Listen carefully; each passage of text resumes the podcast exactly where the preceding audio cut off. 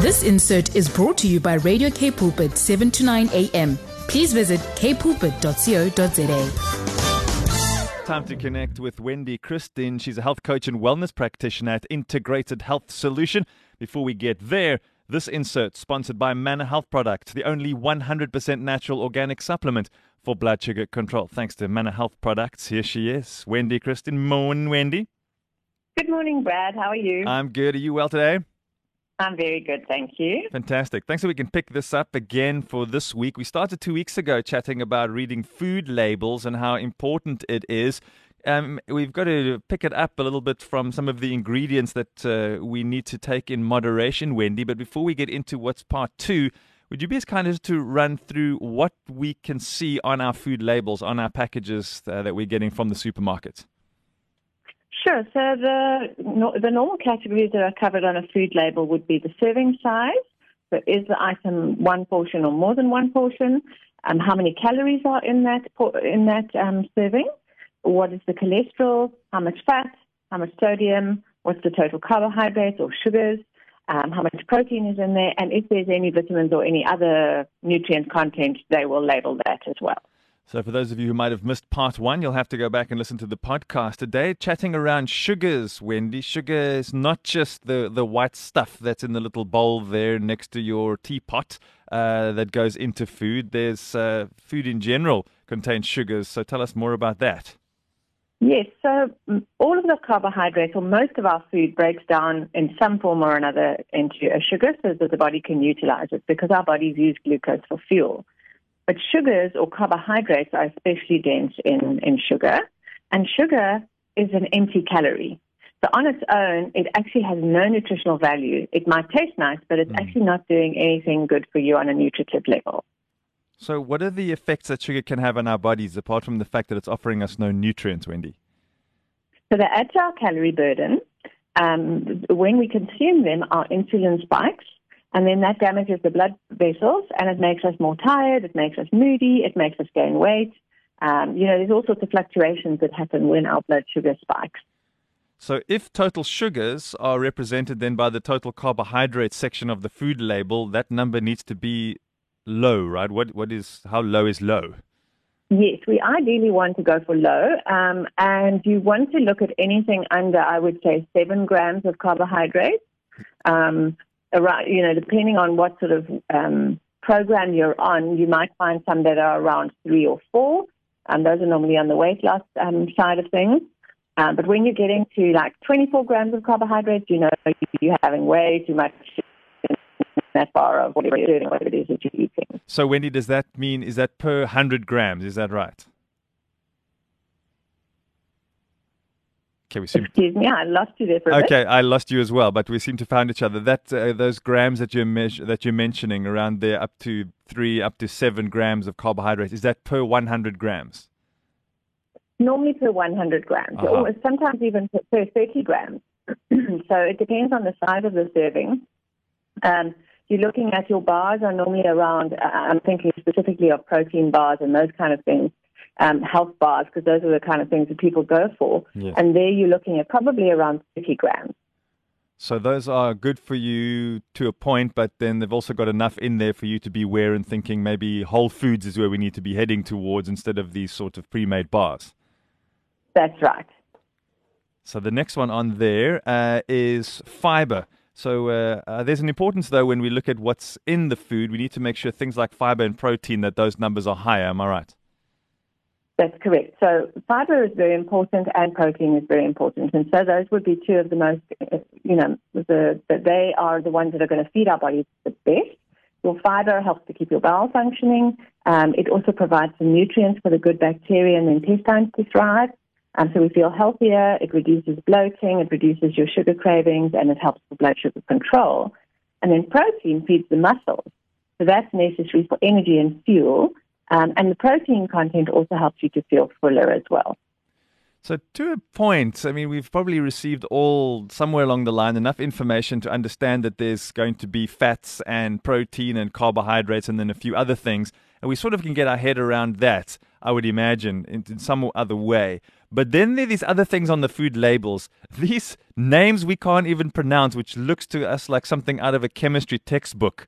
Uh, those are things we probably just ignore because it's far too weird and complicated, and we don't even know what any of those things are or what they mean. Well, that's quite right. It's, it's almost like a code. Mm. And if you don't know what the code is, well, then, you know, you don't really know what you're taking in. So I think that's very important. So the food additive aspect of any packaged food is, for me, uh, one of the more important things to be aware of because we don't want to be exposing ourselves to all of those food additives. Mm. So, what are those food additives? What is their purpose in the food that they're, that uh, we see on the label? What's what purpose are they serving? So a food additive is generally not consumed on its own, um, and it's not a, ca- a, typical characteristic ingredient of a food, but it's usually added during the processing of a food, um, and it can become a direct or indirect component of the food or the food's byproduct. So depending on what it is that we're eating, that, or trying to store or preserve, the food additives either add to that flavor, or they help increase the shelf life, or they change the uh, the dynamic of that product mm. to a degree so that it tastes better. One of the things we're seeing a lot of nowadays is everything has an E code, almost like they've taken away all of the long sounding names no one can pronounce and simply replacing them with E codes and then this uh, collection of numbers. That's correct. So each food has assigned an E number, um, and but they first need to go through a testing process by the European Union. And so the E number actually stands for Europe. E oh. equals Europe. And because chemical compounds and additives have these long and complicated names, as you said, the E numbers then allow for them to be understood internationally or universally. So everybody sort of speaks the same language. Um, well, everybody in the chemical industry knows what they're talking about. Um, and you and I then are left to try and figure out which are these E numbers and what do they actually mean. So my, my first question here, are, are all the e codes. It's kind of creepy to know there's all of these weird things that we don't even know what they are in our food. Is it okay to be consuming them? Are they safe for us to consume? Well, I think in moderation they will not be terribly harmful. But if that's all you're eating, then there is going to be a problem because if you think your E numbers are made up of your sweeteners, your colorants, there can be some antioxidants in there, so those are not too bad. Sometimes we do need preservatives. Sodium can be a preservative. So, you know, maybe that's not too bad. Mm. It really depends on what it is that they're using and how frequently you are consuming these types of foods. If it's occasional, then it's not going to be harmful. But if this is what your diet consists of, over the long term, it could potentially be harmful. And some of the e codes that uh, that are on there are ones we've spoken about not too long ago. I mean, we touched on on MSG or monosodium glutamate just recently. We often have uh, brought up sweeteners and that sort of thing, including those that are, are known to be harmful. So we need to educate ourselves on the e codes, surely. Yes, I would think that that would be a wise idea. Um, I mean, we obviously can't uh, remember them all, but they are accessible via Google. You can go and have a look. If you're unsure, you can you know, put in those codes and you can see exactly what they are. So is it a colorant?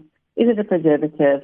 Um, does it, is it something to thicken or emulsify that ingredient? Because emulsifiers are used, especially in your milks and your juices, so that they don't separate. Um, if you hmm. make um, an almond milk yourself at home, yes. it separates in your fridge and you've got to shake it up every time that you want to use it. But when you buy it from the shop, it's got all sorts of oils and other things in it which add to its caloric value as well um, and then um, take away from the natural um, essence of that product.